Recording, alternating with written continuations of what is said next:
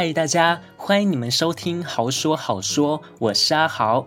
我现在又很担心，我等一下会被热爆。电风扇关着，门窗都关着，也没有开冷气。我觉得现在又比前阵子还要更热到一个极致。我上个礼拜有看新闻，然后看到一则新闻是说，中国应该是北京吧，那个地方。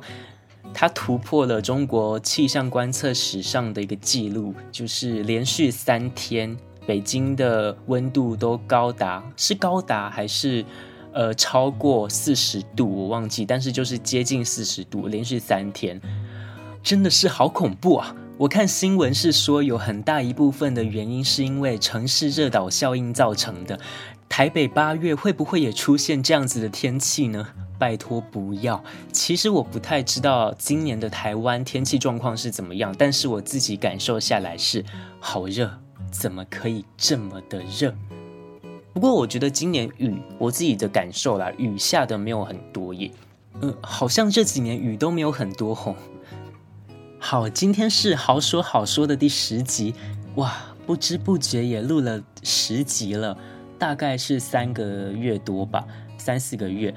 通常一季是十二到十三集为一个档次，我我就是在想，我这个节目该就是第一季，然后先休息一下，再做第二季，然后这样这样子下去做吗？还是说我要就是直接一集一集慢慢录下去，不要去分第一、第二季 S 一、S 三这样了？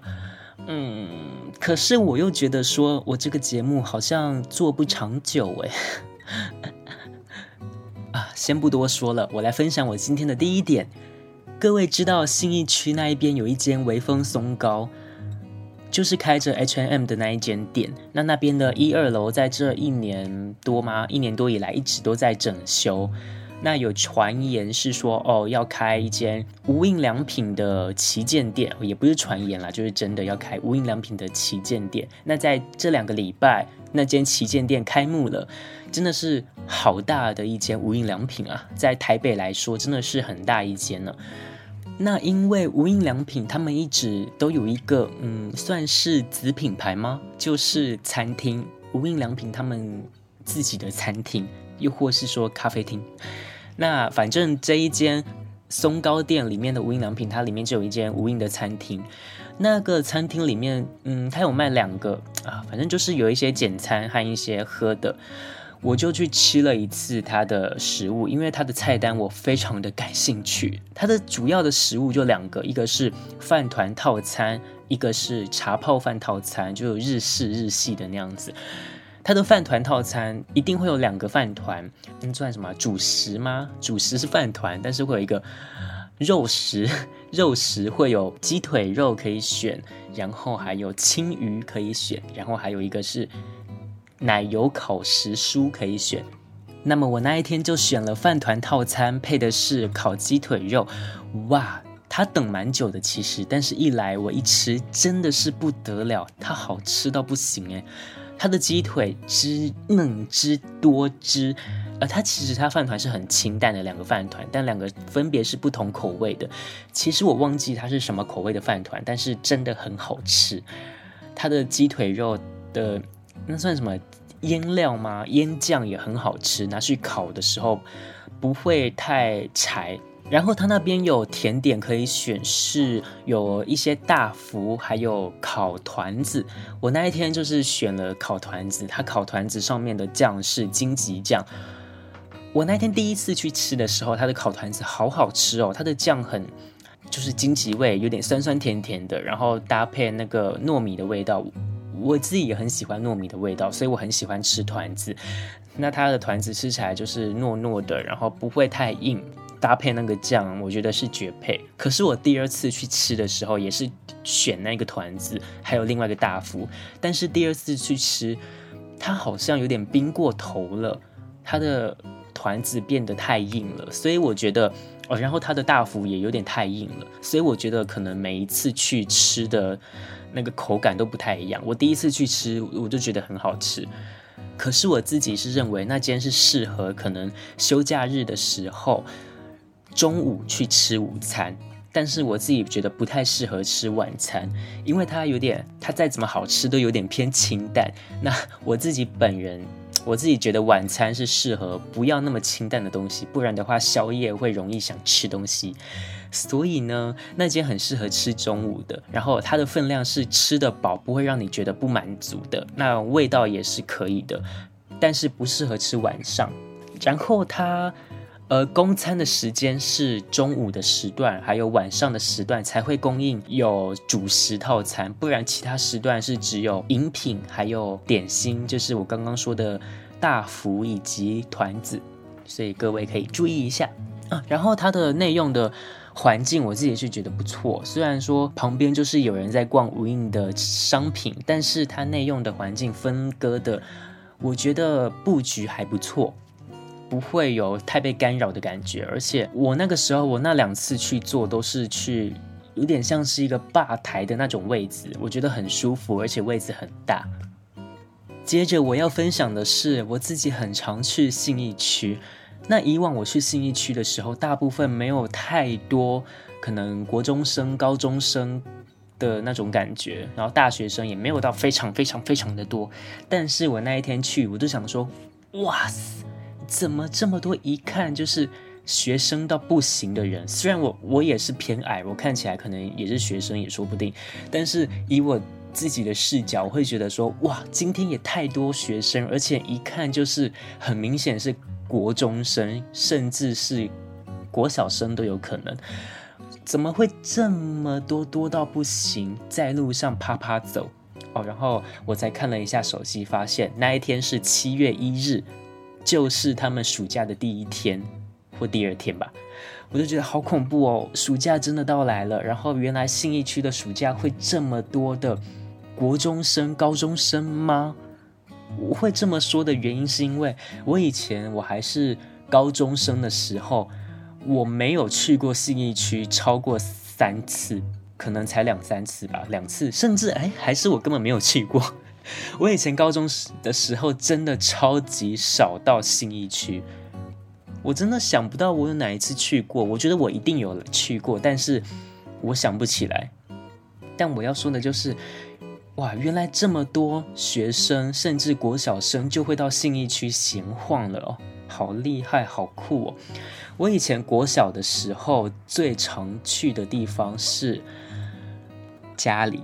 还有，因为我以前小时候我住在树林，所以我最常去的地方不是家里，就是树林火车站的商圈那里，就是离我家很近，甚至很少出门诶。会去的话，就是去树林火车站的麦当劳，然后在那边跟朋友聊天。然后国中的时候，我比较可以比较常出门了。那我去的地方唯一哦，真的是唯一最常去的就是台北车站。台北车站的哪里？台北车站的 Y 区地下街，那里有一整条很长很长的地方可以逛。那其实那个时候我也没有什么钱，所以我去 Y 区地下街，我就只能去。你们知道 Y 区地下街它其实有分一些分区吧？最前面就是一些杂货区，中间呢会到动漫区，到最后面呢会有呃美食区，然后掺杂一些。游乐区，我那个时候最常去的地方就是美 到美食街吃最便宜的东西，可能一百元以内，因为那里其实便宜的东西没有多少，所以可能就是一百元以内的东西。然后就到那个动漫区，因为我以前国中的时候是非常严重疯狂的动漫宅，所以我非常的常去动漫区那边晃一些。相关的东西，不管是公仔也好，呃，漫画也好，动漫画的杂志也好，然后游戏的店也好，我都会去逛，但是从来 从来没有买过东西。我就是去逛，然后逛了一整天，我就是在 Y 区地下街晃了一整天，都会觉得很满足，即使我没有买任何东西。一到五上课嘛，然后六日我至少会去一天。那时候就跟一个我也很喜欢动漫的朋友约在台北车站，然后在那边晃晃晃晃一整天，我就觉得很满足，即使没有买任何东西。但其实说真的，那个时候因为在那个地方一百元以内的东西其实也不多，所以每次都吃一样的东西。而且那个时候一百元以内对身为国中生的我来说也已经是很多了，所以我觉得我其实也是比其他学生还要会花钱啦。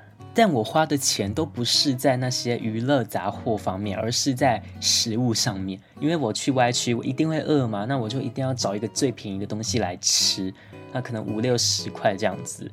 但是就是还是每个礼拜都有花钱就是了。不过其实直到现在，我花最多的钱的地方，真的也就是在食物诶，其实。啊，我还算是蛮喜欢吃的啦，我喜欢吃好吃的。接下来呢，我高中最常去的地方就是西门町了。没错，是西门町，还有台北车站都会去。但是我高中的时候已经不会太常到台北车站 Y 街地下区了，反而是因为我高中的时候很常搭公车或是捷运回家，所以我很常会经过台北台北车站的 Z 区地下街。Z 区是哪里呢？其实就是台北车站有一间地下的诚品那一边。那时候很常，下课的时候到那边晃一晃，然后逛一下诚品，找东西吃晚餐。那在假日的时候呢，我就很常到西门町。呃，其实西门町我也很常平日的时候去了，但是假日的时候我更常是到西门西门町那边晃，真的是几乎每一个假日都一定会到西门町。然后我很常去西门町的万年大楼，是万年吧？对，万年大楼，因为那里顶楼也有一些 就是动漫专区、游戏专区，我很常在那边逛那些公仔啊，一大堆有的没的，但是我一样都没有买啦。只是那一个时候，我其实已经没有到非常的疯动漫，就是我还是喜欢，但是已经到。偏现在，我现在的状态就是我喜欢，但是没有到很疯，也不会去跟人家吵架。我以前国小国中的时候是会吵那种，初音怎么可以讲初音的坏话？初音它不是软体，它是真实存在，唱歌给我们听的，它治愈了我的心。我以前是会跟人家吵这种东西的。那到了高中之后，我就渐渐的变成现在的状态。我一样喜欢动漫，一样喜欢玩游戏，一样会看动画，会听一些相关的歌，但是我不会去吵架，不会去疯狂的去，嗯，只熟悉那一方面的东西，就是比较成熟啦，比较成熟的去拥有一个兴趣这样子。诶，然后刚刚提到万年大楼，我有一个。想要推的地方是万年大楼，它的地下室有一个美食街。其实我高中超常去万年的时候，我从来没有吃过万年美食街的东西，因为我以前觉得那边油烟味很重，脏脏的，怎么样的。结果我前几个礼拜去吃网络上推荐的一间在那边的店，我就试着下去吃看看，哇，里面很干净诶。根本就不会很脏，而且它的冷气也开得够强，然后不会一下去就是油烟味，根本就不会。以前根本是我自己的刻板印象，根本没吃过，还在那边给人家下负评。好，总之就是万年大楼美食街那边有一间牛肉面店，我忘记它是叫什么牛肉面，但是总之下楼梯之后，你们就绕一下，绕一圈，会有一个小角落，看起来不像食物的地方，走进去是一间牛肉面店。它好吃的点在于呢，它旁边有附牛油，那个牛油你可以自己去盛，然后装进你的牛肉面里面加进去，超好吃。那个牛油的香味，我真的推荐大家喜欢吃牛肉面的人一定要去吃。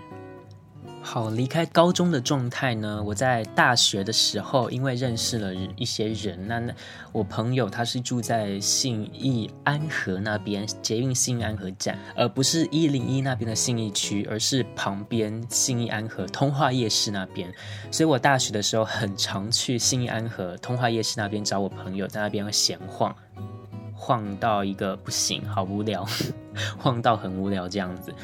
我那是我大学很最常去的地方，然后我大学还有常去哪里啊？我大学是一个非常黑暗的时期，所以其实我大学几乎没有去哪里，在家里面，然后就是去公司，然后就去学校，然后不然就是有空的时候去新义安和那边找我朋友。我大学的时间没有什么办法玩乐，必须一直工作，所以就只有在家里、公司、那个学校就这样跑，甚至其实去信义安和也没有到很多次，但是这是我最常去的休闲地点。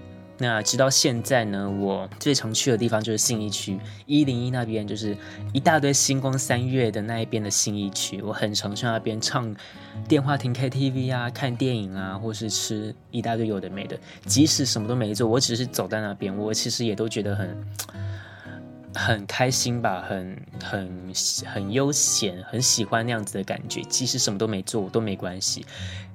可能那边的环境比较干净，没有像西门町那样子那么的脏乱，然后它的造景也都是空旷的，然后 讲空旷是是对的吗？应该是说比较宽敞，然后干净明亮，然后舒服，所以我很喜欢走在那边的感觉。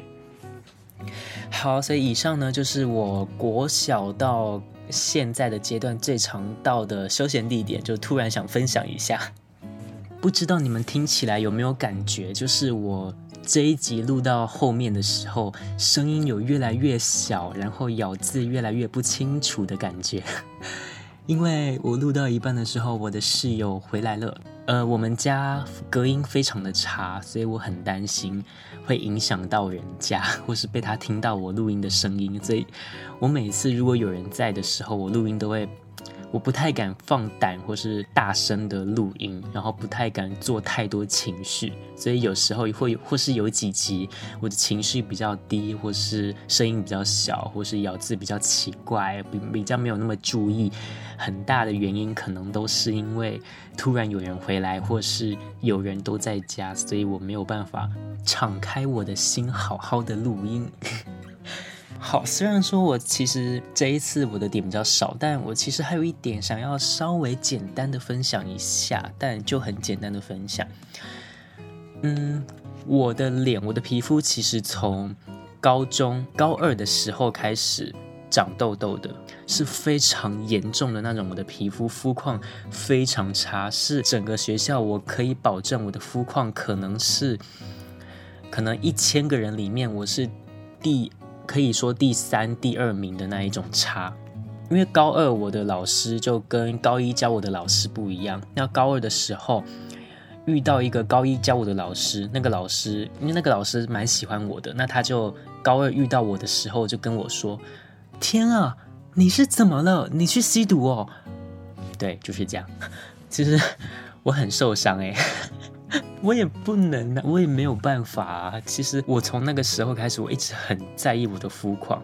那我的肤况其实直到最近才比较稳定。那中间我其实尝试了很多很多方式，我真的都不知道为什么我的皮肤那么差，然后会一直一直长痘痘，而且我的痘痘不是可能就两三颗那种，是满脸的痘痘，满脸。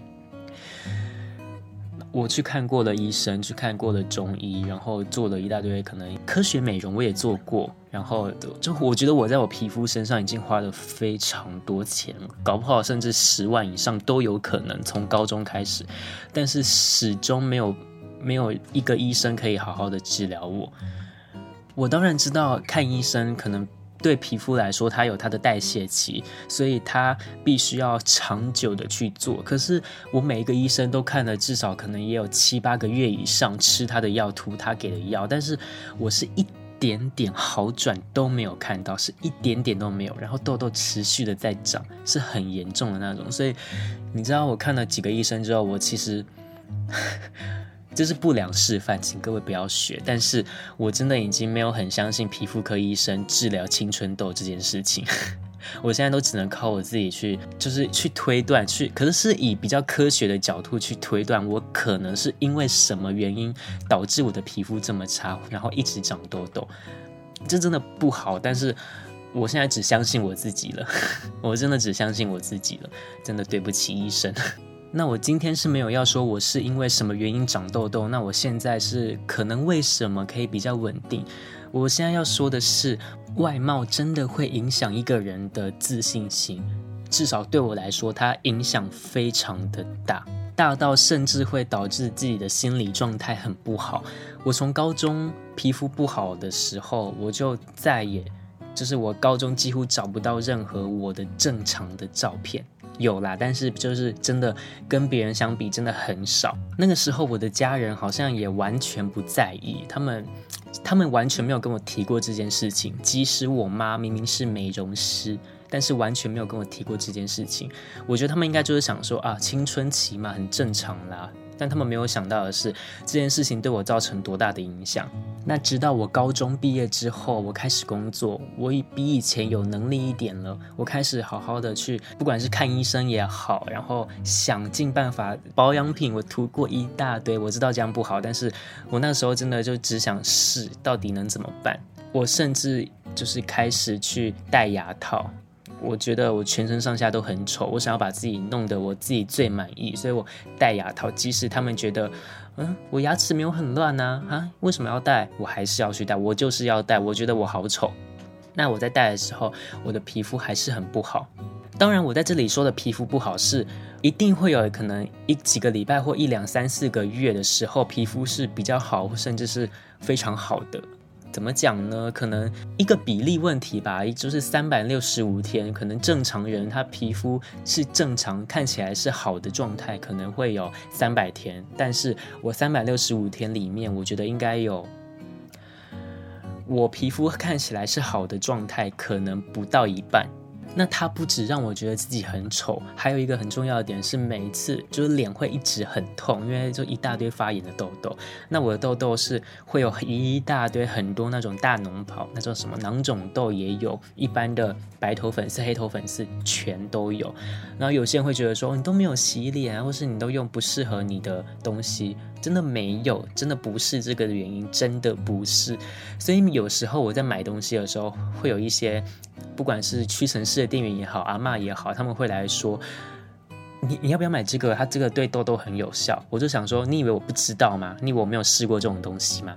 或者是有些人会说，你不要再用什么东西啦，或是你的枕头要洗啊，或是怎么样啊，你就不会长痘痘了。我就我每次心里都在想说，你懂什么啊？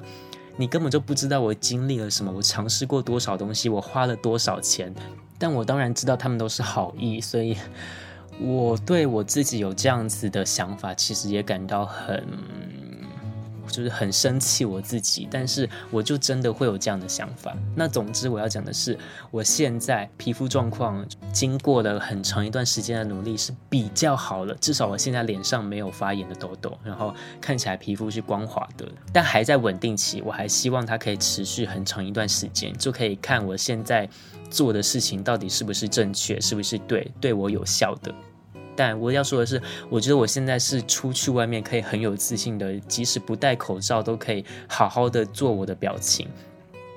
因为以前其实我很常遮着我的脸，通常在外面如果我痘痘很多，或是我还戴着牙套的时候，我我会很常下意识的会把手举起来，假装在拨头发，但其实我是在遮我的脸，我在遮我的痘痘，我在遮我的牙套，我在遮我的暗沉，这是一个很下意识的习惯，直到现在。